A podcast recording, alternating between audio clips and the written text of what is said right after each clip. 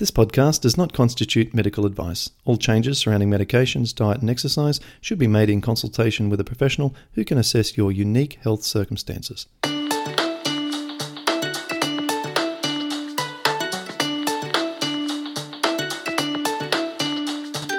Welcome to the Paddison Program, where you'll learn how to improve your health from the inside out. And now, your host, Clint Paddison.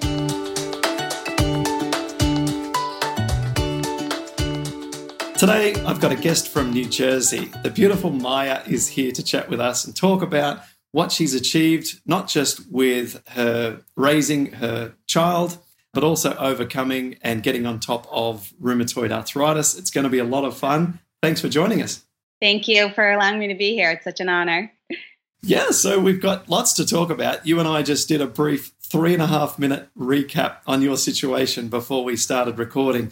I want to hear it all fresh. I want to hear this. Uh, it's exciting to me because your story is unique in that you reached out to us initially when you were breastfeeding or pregnant, uh, around about Mm-hmm. that zone in your life. Yep. And then you moved across and followed our program more stringently, and you've got amazing results. So let's hear your story. Okay. I mean, prior to reaching out to you, I was, uh, it was a struggle. I mean, we all know what that's like. I actually have two daughters. So I had a little one at the time, and uh, it was just a struggle. I mean, after the second one was born, carting them around to daycare, in and out of the car seats was a struggle. Um, I had morning stiffness throughout my body every morning. I was getting major flares, I'd say probably every seven to 10 days in muscles and joints all over my body. I mean, from my shoulders to my ankles to my knees, my hips, my elbows, my re- places I didn't Wow. even know I had joints. Like Yeah. arm, I'm like, there's no joint there, but Yeah. you know, major, major pain. And I was trying to do it without the medication. You know, I was on methotrexate, you know, earlier on when I was first diagnosed, you know, before having children. How long ago was that, Maya? I was diagnosed uh, almost six years ago now. Okay, six years. And if I may just sort of uh, fill in some areas on this story, how how old are your kids, or should I say, how long did you have rheumatoid before you had? your- Four. yeah. My younger daughter is three and a half. Um, I was diagnosed at 30, just a couple months after turning 30. And I had my first daughter 2014, so four, about four years. Okay. Okay. So you'd experienced uh, the whole sort of methotrexate and trying to battle through. Well, well, let's back up. How'd you get pregnant? Because you're not allowed to get pregnant on methotrexate. Right. So Right. did you do some family planning there? I, I did. I worked with my rheumatologist to kind of wean off the drug, and she said you have to be off of it for three months before you can even try. Yeah. What we did. We weaned it off. I was clean for three months, and then we tried, and we were very lucky. We got pregnant um, within the month after that. So four months. Wow. Now, okay, and this is close to my heart too, because I was in the same situation trying to get off that drug to family plan. So tell me now, when you came off the methotrexate, how were your symptoms leading into trying to get pregnant? I, I actually did great. Um, I think we caught it very early. So while I was on the methotrexate, I did great, and while I was off of it, I did great. I had very little symptoms, you know, poking through, and I went into remission during that pregnancy. Awesome. um, and everything was pretty smooth, I would say. And after I gave birth to her, I was able to breastfeed her, but then symptoms started to pop back up. And it wasn't until my second pregnancy, which I was hoping I would be in remission just like my first, which was not the case. This preg- the second pregnancy was completely different. And that's when, you know, I was forced to take, not forced, but I had to take prednisone during that pregnancy, which breaks your heart because you don't want to have to do that. So I would say the disease kind of progressed and escalated, you know, in those, you know, four or five years while Yeah. I was, you know, first diagnosed to now. So yeah. Now, tell me, how were your eating habits during pregnancy? Because we notice, you know, particularly uh, in Western countries, when ladies get pregnant, they almost have a rite of passage to, to then eat like crazy, as if like they're not just feeding you and your baby, but you and your baby and every other person Right. in the village. So, Right. did you sort of really gorge out on food, or did you just eat a little bit more? Well, the first go around, I did. You know, it was my first pregnancy, yeah. and I was, oh, okay, can it's a free pass, like you said. and I had been gluten free because I had read about that piece of it um, affecting, you know, the RA. So I had been gluten free. Second, I got pregnant, I was craving breads. I don't know if because I had been yeah. gluten free for so long. So I was eating bagels with cream cheese. I was having ice cream every single night. Wow. Okay. Um, yeah. But lucky enough, it yeah. didn't really didn't do anything. Didn't point. do anything. Yeah. Very, early on, I think. Yeah. The second pregnancy around, um, I was dairy. I had to be dairy free, gluten free. I was trying yeah. everything while still, you know, intaking what I needed to to um, be healthy for the pregnancy, um, mm-hmm. but much more strict. You know, no dairy, no gluten, um, very little meat, but um, I did have seafood every now and then. I was, you know, doing your green juices at that point, but okay. yeah, so very different. Now, tell me the, the common thing that we see is that after a pregnancy, rheumatoid really starts to flare up, to use that word, or get worse two to three months after having the delivery. Did you see any kind of pattern like that? I did. You know, after my first was born and during the breastfeeding, you know, little flares would pop up here and there and then progressing a little, you know, every month it would be a little bit worse and a little mm. bit worse. But I knew I did not want to go back on the methotrexate, which was against my rheumatologist's wishes um, right. because I did do so great on it the first go around. Yeah. Um, but my eyes were now open to the fact that this drug is no good. If you can't get pregnant on it, you know, what is it doing to my own body? And I mm. had also, in between that time, gone to, you know, like an Eastern medicine doctor. Uh-huh. And this is after I'd given birth to a healthy baby girl. He told me, Oh, I would have advised you to stay off the drug longer than three months. I can't believe, you know, she only told you three months. So I'm now my yeah. my eyes were open to the fact that this drug is no good. So I really did not want to go back on it. So I was trying to do everything possible to you know, be drug free and eat the right way. Um, but I really did not know enough at that point of what really needed to be done. Okay. So, Mm-hmm. Yeah, the three months is definitely like an absolute minimum. For us, we waited 12 months after I stopped methotrexate to start trying to have a family, not just because of the scariness of the drug toxicity, but also because I was still kind of quite weak. My muscles were still not very strong. I felt a little bit frail, even though I'd gotten rid of most of my joint pain. And yeah. so I just didn't feel like a man enough, if that makes sense. Yeah, I just mm-hmm. didn't feel like I was worthy of of trying to have a child at that point. Right. Now we're in a different situation because you had been given the green light, go off the drug, and now quickly try and get pregnant. Whereas I'd worked like crazy for years to get off the drug slowly, and then I felt like ah, now I can just rehabilitate my body a bit more. The pressure wasn't on, the clock wasn't ticking. So we yeah. took a lot of time. Yeah. And then it took us five months to get pregnant after that. So we were about a, a year and five months or so after stopping before we fell pregnant. So, wow. yeah. And that's on the father's side too, not even, you know, the mother who has to carry the child, right. you know, even you cleaning it out of your body. So that's yeah. great, you know? Yeah, yeah, absolutely.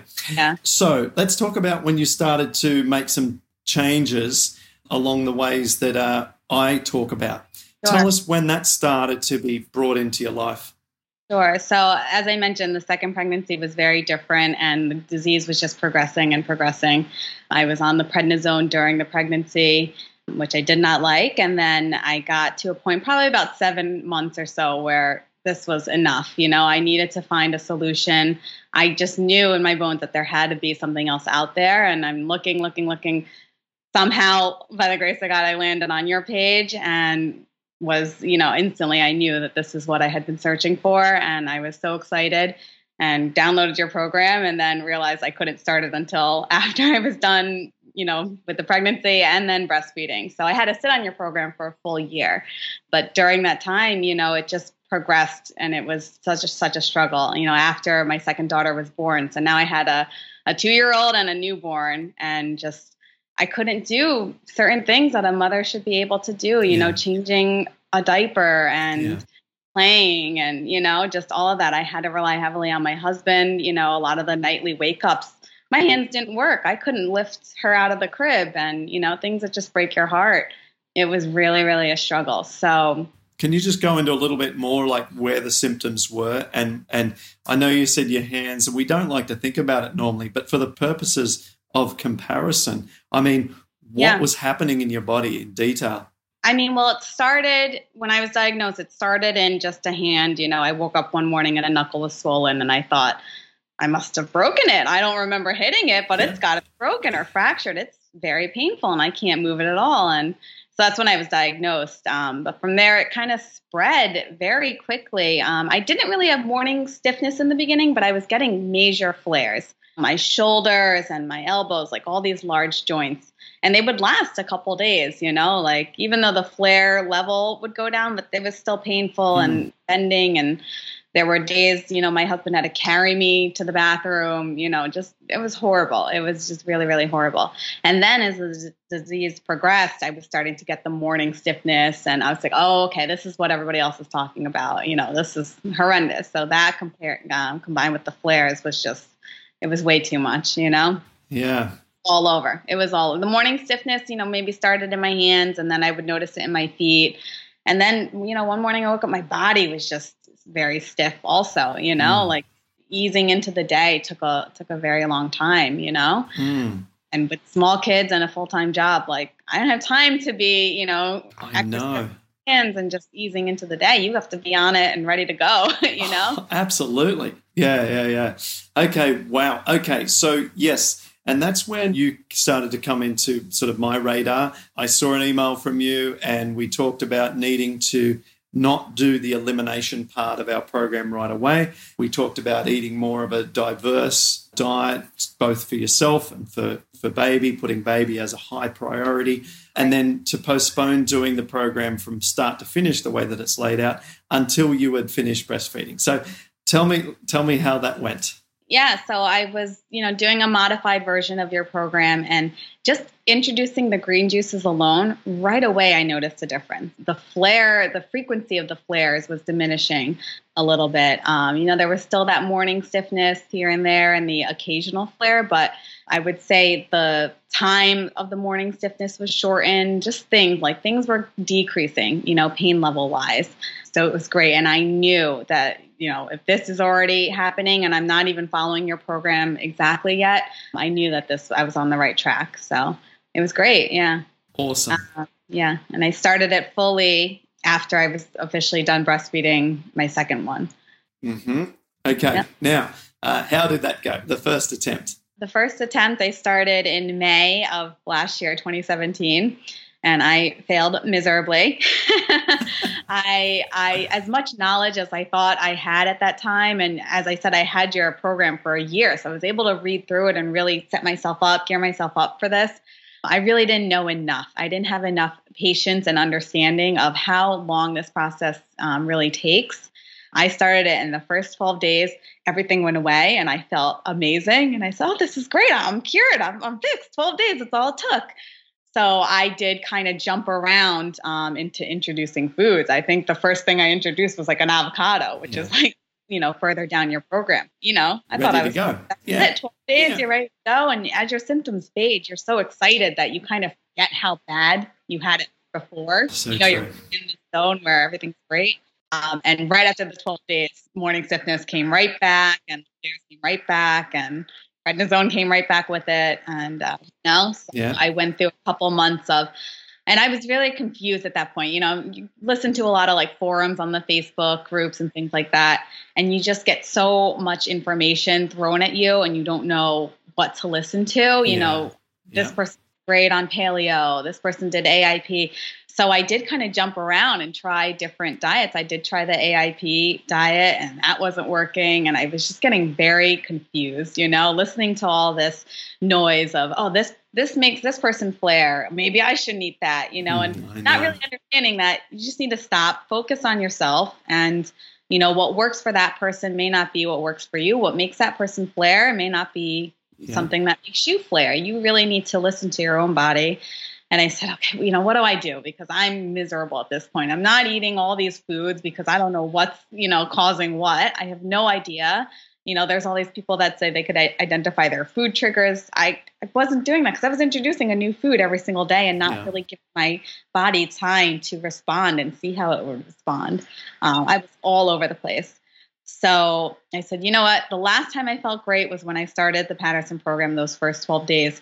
Let me restart it. Let me restart it and really focus this time and really do it exactly how the program is laid out. Mm-hmm. Um, that's what I did. I started again in September. For me, I made charts. That's I awesome. it out day one to like 120. Yeah. And I put all the foods that you were going to be eating that day. Yeah. And that's what helped me stay on track because as much as I, you know, day 12, I'm feeling good again. I want to introduce something. I said, no, no, no, look where you'll be 10 days from now, 20 days from now. By Christmas, I'm going to be eating this, yeah. you know, much food again. So as it was difficult to cut out so much in the beginning yeah. for me and you know just having that eye on the prize and seeing where i would be able to be that helped me stay on track this time around. And that those were my goals so i could see you know week after week where i would be. And i've never looked back. I i'm in a place now. I have been drug free for months. I have no pain. I can play with my kids. I can drop them off at daycare. I can exercise four times a week. Um, it's amazing. It's amazing. And I don't miss any of the foods that I've had to cut out. The cravings have changed, you know. I used to crave the sugar and coffee, and, and now I actually crave vegetables. Like before, like I rarely ate vegetables, you know, like it's probably where some of my symptoms even started, you know. But the, your cravings just change and you listen to your body more and it's amazing. It's amazing. And I can't thank you enough. it's all part of your it's all because of your program you know? It's been great. well done. Well done. Just makes me just so happy to hear this you know? It's just it's amazing how these changes can happen you know? And it's amazing how delicate the path is and how narrow that path is through the mountain. It is this is a this is a very very delicate process and it's why most people shrug and say diet doesn't matter or or they, you know, say that uh, it's too difficult. You know, because mm.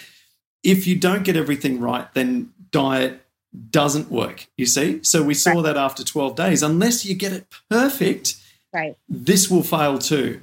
It right. has to be perfect. Right. And I think that you, you know, you mentioned something about, you know, listening to your own body and what that sort of falls into the category of when I think about this from a big picture is it's it's under the category of just taking responsibility. See, when we're on Facebook or when we're on a free online forum and just looking around and listening to others who are just putting a tiny fraction of their knowledge or experience into one or two little sentences, it doesn't have a framework. It doesn't have some kind of uh, positioning at all. It's just a comment from someone. We don't know how many drugs they're on or what they were doing before, or if, you know, it's just all out of context. And what we need to do is take responsibility, like you said, and listen to our own body and mm-hmm. follow a path of highest success probability, which is yeah. make it all plants, make it low fat, make it whole foods, mm-hmm. and start with alkalizing foods and work your way f- through from there, like our program. And uh, you've a great example of that. Yeah, I would I would absolutely recommend the program to anybody and just I hope that everyone else can find success because it is absolutely possible and as much as you might be in a dark time and thinking that it can't be possible, you know, just do whatever you can to get out of that and start the program and really in months you could be where I am now, you know. I'm I recommend it to anybody. It's amazing.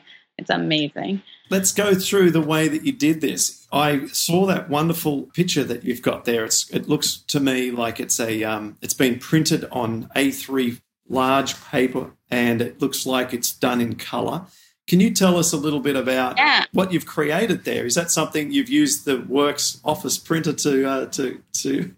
yeah, I don't normally keep a printed copy, but I printed it to yeah. show you. I normally yeah. just keep it at work. Uh-huh. Um, and I would, you know, list the days of the program. You know, now I'm on day 162 or something like that. Yeah. And uh, what I introduced that day, what food I was introducing. Okay. And then I would put my symptoms. You know, I could see the first day my left pointer, my left wrist, 25%, my my right of my foot, and morning stiffness lasting 45 minutes. You know, and it's great because now looking back on this, I hadn't printed it and I hadn't really scrolled up when I was doing it on the computer either. But looking back, it's it really shows how far you've come. You know, and I could see, you know, as the the months went on, no morning stiffness, or I could even see the pain levels, the percentages decreasing. You know, and I would try to list foods that I thought could be triggering. Um, mm-hmm. so, so those I would highlight in red, you know, because I could kind of see how long it would take for me to kind of flare up from that. And it is color coded. I did it based on your food introduction. So the first 12 days I put in blue and then the next whatever, you know, so I could kind of see what foods I could be introducing yeah. um, at that point. Um, I would also list like an additional comment. Did I try to exercise that day? How did I do? Did I take any medication that day? You know, things like that. And then I have little notes like Thanksgiving I had in here. So I knew, you know, those could have caused some flare ups because yeah. I maybe, you know, even though I stayed on the program, um, my sister was fantastic this Christmas. She made foods, you know, everything that I could eat, my diets and what foods I was able to eat at that time.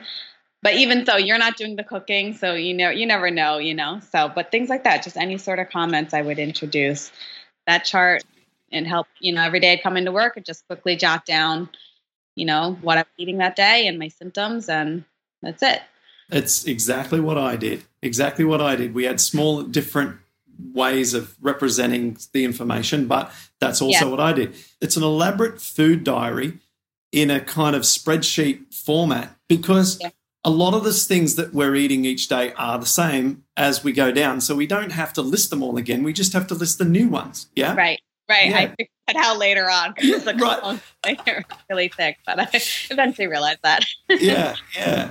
Uh, and I, I, love the comment section because I, that's exactly what I still do to this day with my gym book. So I take little gym, little books with me to the gym. Um, they're only about the size of my palm, you know, about this big, and I can fit them in the glove box of my car. And I go into the gym and I tab create a table, just like you've done there. And what I do is I write down the date, my weight, which gym I'm at, because we travel a lot in different mm. gyms. And then I write down uh, across the top, I've got all the different exercises that I do that I know are safe for my body given its physical limitations from the joint damage that I had. Okay, so some things I can't do, and I leave all them out. And I've found over the years I can do about 16 different things that help me feel strong, feel good, and don't hurt the damaged joints in my elbows and my left knee. And then I I write down how many reps I did and, and so on. And over the right hand side, I have comments. And if something, for instance, just irritates my wrist because I'm trying to lift a lot of weight, or at the moment I'm trying to do chin ups, I'm trying to do as many chin ups as I can because it's something I haven't been able to do for like nine, ten, ten years or something. And so I notice that things can tweak a little bit because it's a lot of my own body weight's a lot for me, given that I what I've been through.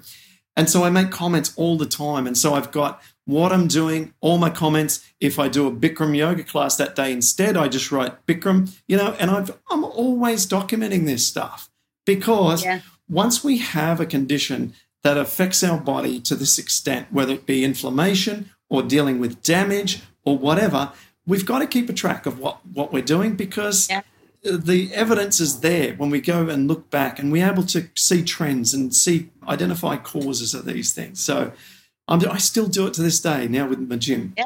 Yeah it's amazing. The yeah. other thing i have on this is a second tab and i had images of my hands you know day one this is what my hands looked like and day you know 15 days in, 30 days in. So I could see literally the inflammation in my fingers going down. I recently, I had a ring on this finger that was stuck. I couldn't get it off because the inflammation was so big. And finally it, it came off. The inflammation little by little went, you know, down and down. So I was able to get it off. And looking at those pictures, it's incredible too, you know, being able to see the yeah. progress that you've made there. So if anyone found this at work, they'd be like, "What is this spreadsheet she's working on?" But yeah. you know, you need to. You need to go into depth and you know document all of that. Otherwise, you're you're gonna, I think, get thrown off track like I did my first go around because you're not realizing maybe what foods could be triggering you um, or exercises like you mentioned you know you, you have to really understand that and listen to it. And then the other thing is introducing foods like giving your body time to see if you have a reaction to them. You know for me i was doing a new food every single day and that was too quick for me because i noticed the flare or the inflammation would happen kind of the next night or maybe even the second morning after eating that food. So wow wow. Okay about the first go around. You know, I was just so excited to be able to eat different foods again that I started doing whatever I wanted. And that you can't, you can't do that. You really have to take it slow, have patience, and know that in a couple months from now, you're going to be in an amazing, an amazing spot. So awesome. Now, yeah. just some tips for others who are doing the same thing that you that you just did so well. Tell me, did you eventually just decide, look, I'm going to wait two days for every food just to keep it consistent, or what did you do with it? Well, event- uh, at first I was waiting every two days, and then I did have a reaction to a food. And once I, and it was the next night. So once I knew how long it really took my body to react, then I had a baseline. So now I knew I could wait, you know, about 36 hours I was doing. So one morning I would do a food, and then the following day's night I would introduce a new food. Oh, interesting. Like that. Yeah. Okay, okay, that's good. That's good. And I want to ask you about your pain scoring, this 25%, 50% thing. What does that mean? That was just how much pain I was in, how much, what I rate it to be, you know, yeah. or the inflammation level. I would say, you know, listening to other people's stories that maybe my condition was a little better than most cases, you know, luckily, or if I caught it early or, or what. But it, it was bad enough where it was you know, puffy and painful to bend, you know, that like a 25%, 50% would be pretty bad. But, you know, 5%, 10% was a little less. And then I was rating it down to even like 0.5%. Like right now, I would say I'm at a 0.5% in a couple fingers. That's it, you know, and that's like very minimal, you know, in five minutes, I move it and I'm on my way, you know, my yes. day is ready to go. So, yes. Uh, yeah so it's it's my own gauging system i guess but whatever however you want to rate it. I know you did like a 1 to 10 yeah.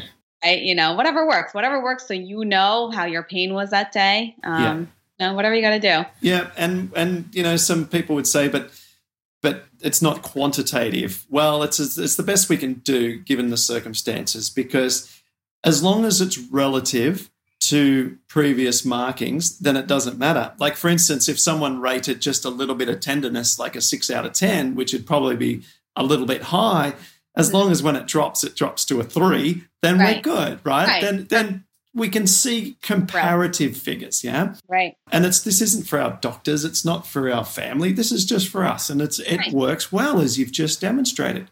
Right. As long as you can see the, the numbers going down. Yeah. Um, then you're doing something right, you know. and I can tell you that it jives with my blood test, you know. I can tell you when I felt that I was at my lowest and the pain was at its greatest, my blood levels were at their highest at those times, you know. And it's all it's all right there, you know. Mm-hmm. And now I just got my blood blood blood test back um, two three weeks ago. Everything's all within normal range, so it definitely relates to how I'm feeling now for sure. Awesome. Yeah. I've got three more questions at least queued in my brain. I might think of some more. Shoot. the first one is did you do you have any tips on how to get off prednisone or did you find that that was relatively straightforward once you uh, were stricter with the program yeah, I mean, I think it was straightforward. You kind of know um, when you need it and when you don't. Um, I was not taking it regularly. I was only really taking it when I needed. That's so during the difference. There, yeah, that's yeah, the difference. On it. You know, I didn't need it. There were certain days I, you know, I had a little morning stiffness, but if there was no flare, you know, you power through the morning stiffness and you're fine. But during a flare is when it was, it's just so painful and you can't lift your arm or something, yeah. you know, getting in the way. Um, I would take it for maybe three days um, at a time. So I stopped it when the flare stopped. You know, as soon as I got on your program and the flares went from every seven to 10 days to every 20 days to no flares at all. That's when I kind of weaned off of it. You know, the last one I took was the end of November. I mentioned Thanksgiving. It was probably yeah. something I ate then, yeah. kind of threw me into a flare, and that was it, you yeah. know? Okay. Last time I've touched it. Yeah, good. And, uh, you know, my comment about that's the difference. What I mean by that is What gets extremely challenging is when people are on it for multiple months consecutively. Yeah. Even several weeks consecutively, it starts to get a little bit delicate because at that point, even then, it can be start hard to to taper off. Yeah. And it becomes this addictive sort of almost like your body depends upon it. And when you're taking it intermittently, like you were, almost like people do with their non steroidal anti inflammatory drugs, I think that it's a different set of circumstances. Yeah, it might be. It might be. Yeah. Yeah. You know, individualize. You really got to, Yeah. what kind of you need to do, you know? Yes. Okay. So, cool. yeah. Now, exercise. How much importance did you place on it? And how did you use exercise? Exercise has been amazing. You know, prior to your program, I'd always been a runner. And that's really it. I would just run, or occasionally I'd go to the gym and do some like the group exercise classes.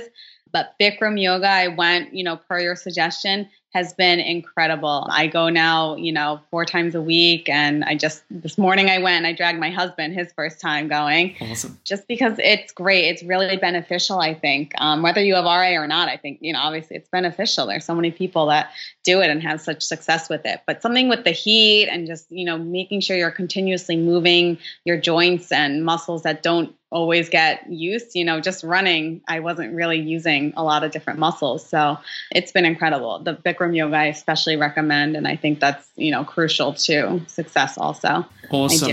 Yeah. Awesome. Another reminder to people is if they didn't need it already about the importance and the most powerful effectiveness of Bikram yoga. Yeah. If you didn't have Bikram, would there be anything else that you could recommend to someone who can't access it?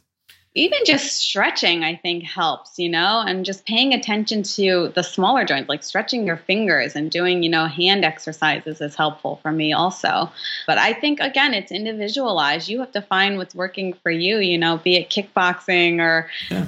you know soccer or anything you want to do to just kind of move your body. But i do think it's so important to continuously move you know those muscles and making sure. Because otherwise if there's a couple days that go that i don't exercise I do kind of notice things are stiffening, stiffening back up, you know? So I definitely think it's important. But yeah, what exercise? I, I don't know. Again, listen to your own body and figure it out, you know? Mm-hmm. Yeah, well, you're definitely into the um, the fortunate category in that you've got a Bikram studio near enough to you that Yeah. you can get to. Yeah. But even having that, a lot of people still have that opportunity and they still don't go. So you have to take the action. It, as you know, it takes up a lot of time. It consumes a lot of your energy. Sometimes you feel exhausted. Sometimes after class, if you've Yeah. had a big day or you've eaten too close to class or you haven't drank enough water or you're tired when you went, whatever it's still i mean just because it's nearby doesn't mean that you're you're you're doing it and so i say with bikram yoga the hardest part is getting there once Getting you there. get there then you know they'll walk you through it you just have to tune Right. out and listen but getting there there's so many barriers you just sometimes you'll do anything to avoid going sometimes Yeah. you know That's what I used to say. I think even before I was diagnosed, like when you're looking at a food menu, Yeah. as I said, I always hated vegetables, but the hardest part is ordering that salad. Once it comes, it's delicious. It just That's doesn't great. look as delicious as the other foods on the menu. But the hardest part is just order it. Yeah. you know, so just go, just go to yoga, and the rest is, you know, the rest will come easy. So for sure, Wonderful. for sure. Wonderful. Well, I want to ask you about did you find that there were any crucial supplements to take, or do you feel that they only played a, a small part? Supplements were huge for me, um, actually. The first go around in your program, or even the second time, you know, the second time I started your program and found success, the first couple days or even the first month, you're not eating a lot of foods. You know, you really need to give your body that time to cleanse everything out. For me, I do. I take a ton of different supplements that are helpful to me. Um, I take the glutamine, I take bromelain, vitamin B, vitamin D, uh, you know, a multivitamin, I, you know, a whole bunch of others. Um, Mhm. She also put me on um, almost like a cat's claw, which I yeah, had never heard sure, sure, yeah, I think is great. I don't I don't know what's doing what. I'm at a Yeah. point where I don't want to change anything. I don't know what's doing what, but that one I really think because when I've run out of it, and there's been like a couple days that go before the new order comes in, I do I notice things dipping a little bit. So that one I think is helpful. But yeah, uh, for me, the supplements were were crucial for me. I needed them, you know. But now that I'm at a point where I'm able to eat so many different foods, I may start weaning those out, you know, and seeing how I do, so I can get because it's expensive, you know. It, it is. It is Yeah. expensive. Seeing what I actually need and what I don't. need. Yeah. Taking lunch. Yeah. Did you have any probiotics or any uh, fermented foods in your regime? Yes, probiotics for sure, and you know, finding the right one. Um, I'm currently on like a spore, the mega spores. Like I've through you, uh, I've been introduced to all these other doctors and things like that, and I found you know a couple videos on uh on probiotics. I'm on I'm on like a spore based one that I guess is supposedly supposed to be beneficial toward you know it actually gets to you know the, the gut area that it needs to get and actually can populate and survive but who knows? It could just be a bunch of marketing but i'm i'm in a good place and the one i'm on now works but you do have to find the right probiotic for sure.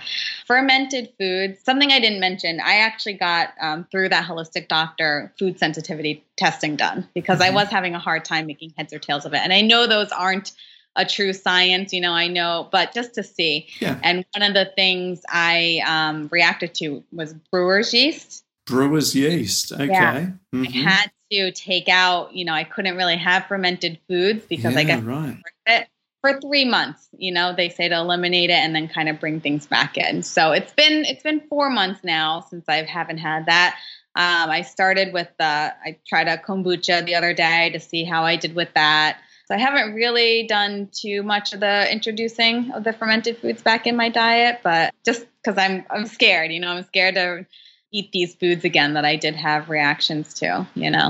When you can't get better results than what you've currently got, there's no real room to improve, then there's no real need to add those foods back in. Yeah. Those foods replace or substitute your own insufficient gut bacteria. Okay. Right. But right. if you're able to digest, which means ferment, right, to break down or to metabolize the foods that you're eating, then you have the gut bacteria already to do it. Mm-hmm. Okay. So I'd be in no hurry at all to go and challenge something that subconsciously you feel nervous about because that's only going to potentially rock the boat. Yeah. Yeah. Okay. That makes me makes me feel better. Yeah, we look we we know there are there are, we know there are health benefits to consuming foods that are rich in healthy bacteria. right. But it's such a delicate ecosystem inside that you know, I personally would be satisfied with the results that you've got, which are tremendous. I mean, you're not on any medications, you've got barely any symptoms, and you have control over your situation. I mean, you've hit this point of complete confidence and control. Okay. Uh-huh. And that's that's our ultimate goal. And Yeah. therefore, I yeah, I wouldn't be in a hurry either. I wouldn't be in a hurry either. And you've got your probiotics that you're taking in supplemental form. Right. Right. Yeah. Right. So okay. if you weren't as good as you were, then you would be in in, in an exploration phase. Searching. Right. But you're not. You're not. So why change it? Nothing beats results. If you've got the results, nothing needs changing unless your diet is nutritionally incomplete yeah. or you don't have enough daily calories. Then you need to make changes. But you have neither of those scenarios happening. yeah. I am in a good place. Okay. Good. Yeah. I don't really like fermented foods, so Right, right.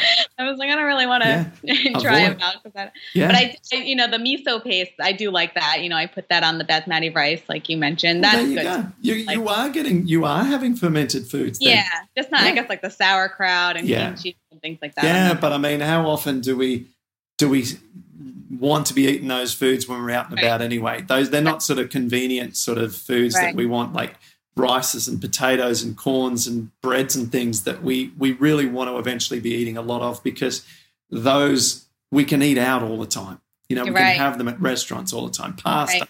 Sure. you know. So yeah, so they're the foods that we really want to be trying to to find our way back into our diet. Yeah. Can I ask you Yeah. yourself? You have no morning stiffness, no pain, nothing. And for how many years have you been sustained? It's like four or five, something like that. Wow. Yeah. Amazing. Okay. I just want to know where I'll be. you know, what Yeah. what I look forward to? So Yeah. Yeah. amazing. Wow, good Yeah. for you. But you know, I uh, I always got to be careful with oils. and I noticed it like over the last couple of months um, that I can get some tenderness in some damaged joints, and Uh-huh. I just have to be careful. I it's not inflammation, but if I push into things, I can sense a little if I go out to restaurants and stuff today Yeah. because you know I'm as free as you like. Like I and and sometimes you know I also need to say, hang on a second, just because the the blinkers aren't on as tight as what they used to be, that doesn't mean that I can do whatever I want. And just because it's not a cheese pizza or ice cream, still doesn't mean that it's entirely safe. You know what I mean? Right. right. Yeah. Sure. So um, there'll always be barriers. There'll always be um, restrictions, but the but but the uh, those those barriers get wider and wider and wider. And Yeah. the one thing that I think everyone with an inflammatory autoimmune disease will always have to be careful of is always oils.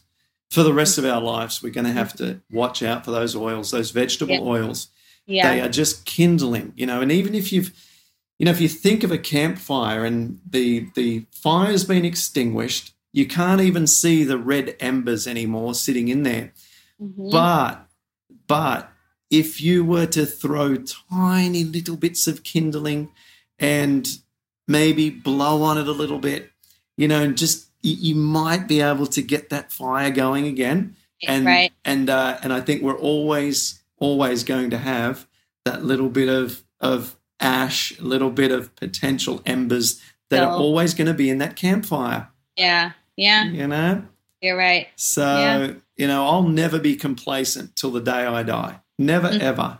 I will Mhm. never want to eat foods again that can potentially get that thing going again. Yeah. Yeah. Yeah. And it's amazing how your cravings change, you know, like Yeah. I mentioned before. Like I see in the office, there's so many treats and things like that. And I don't even look at that. I mean, that's not even on my radar, you know? Uh, it's amazing how you can change your, because that was not me. I was all, I love sweets and cakes and coffee cakes and donuts and coffee, even, you know? Right, right, It's right. just funny how it's only been a couple months and, you know, it's unbelievable. So, in five, six months' time, for me anyway, you know, you could be in an amazing place. So, Yeah, well, you are. You know, you you've actually gotten there. You're you're in the location that you've been seeking, and all you need to do now is to continue to apply the discipline and to maintain it.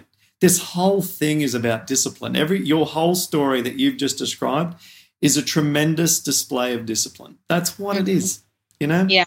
yeah, discipline with your record keeping, discipline with your eating, discipline with your avoidance of temptations, discipline with going to Bikram yoga four times a week, yeah, discipline with your little hand exercises. hmm Yeah. yeah, And and discipline with restocking those those supplements that you felt have been important. And Right. if we were to have more of a microscope and spend a longer time with you in your life, we would find another 10, 15, 20 examples of where you've applied this discipline.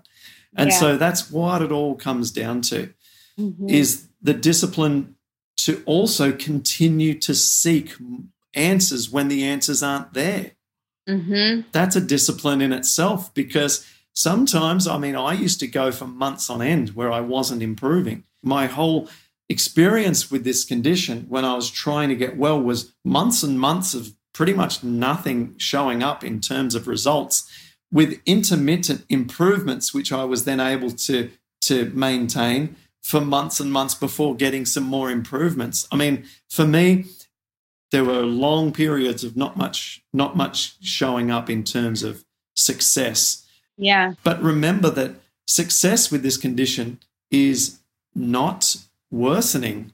That's a success.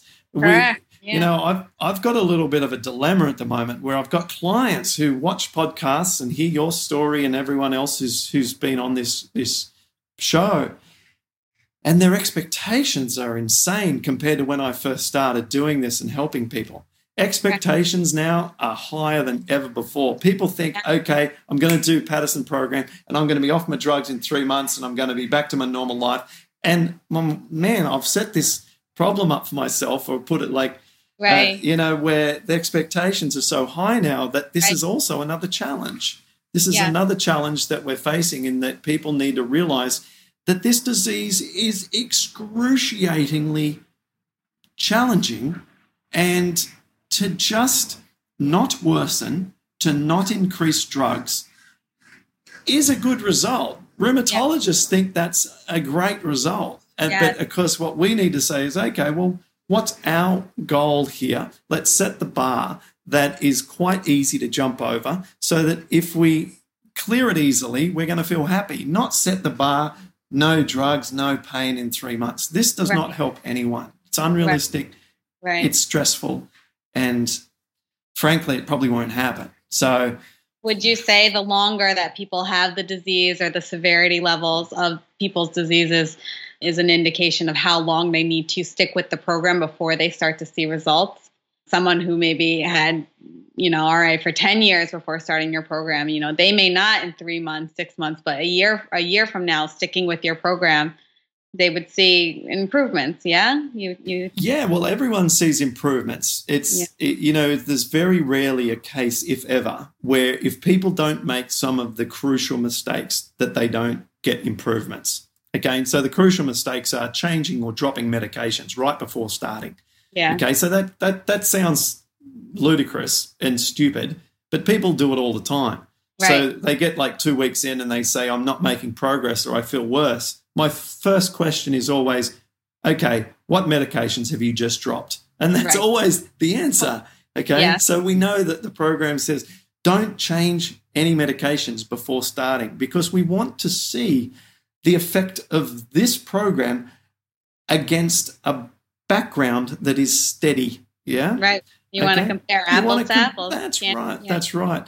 And then yeah. the other thing, common mistakes that people will make gee, actually, I can't think of too many. Virtually, if you don't do that, virtually everyone improves, right? But in terms of people who've had it for a very long time, the question then actually needs to be molded into this question What strategy with medications, exercise, supplementations, stress reduction, and diet is in place? Because we all get so one trick pony with the diet. We're all obsessed about the diet. Right. But like you, right? If you'd have been on prednisone every single day for the past six months leading into this program, our strategy wouldn't be to try and get you to be like our, uh, what our strategy would be would be to try and get you off prednisone as the first objective. Right. That would be first objective because whilst being on that drug, you are trying to fight a boxing match with two hands behind your back. Mm-hmm. Okay, because it's just so deleterious to the to the gut yeah. to the gut wall. Okay, yeah. so we wouldn't be targeting maximum pain relief and so forth. We'd be trying to get off that drug. Of course, we want pain relief, but you know, we'd be also having we'd have a strategy in place. And then once off that drug, then we'd be trying to uh, get pain as low as possible, then add some more foods. And then if someone's on prednisone, they're normally on other drugs like disease modifying drugs or biologics and stuff like that.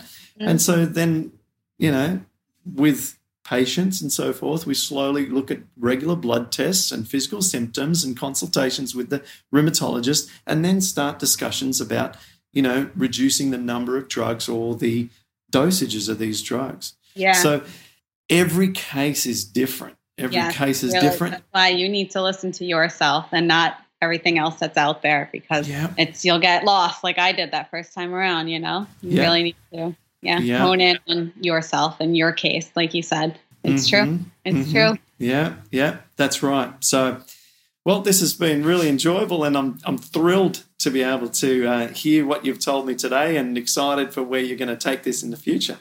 Yes, thank you so much for talking to me. It's been fantastic. Awesome, Maya. Well, thanks so much. And uh, drop us a line in a couple of months. And I look forward to hearing your continual improvements and um, wishing you all the best. Thank you. Same to you. Will do. Take care. You've been listening to the Paddison Program. For more information, visit paddisonprogram.com.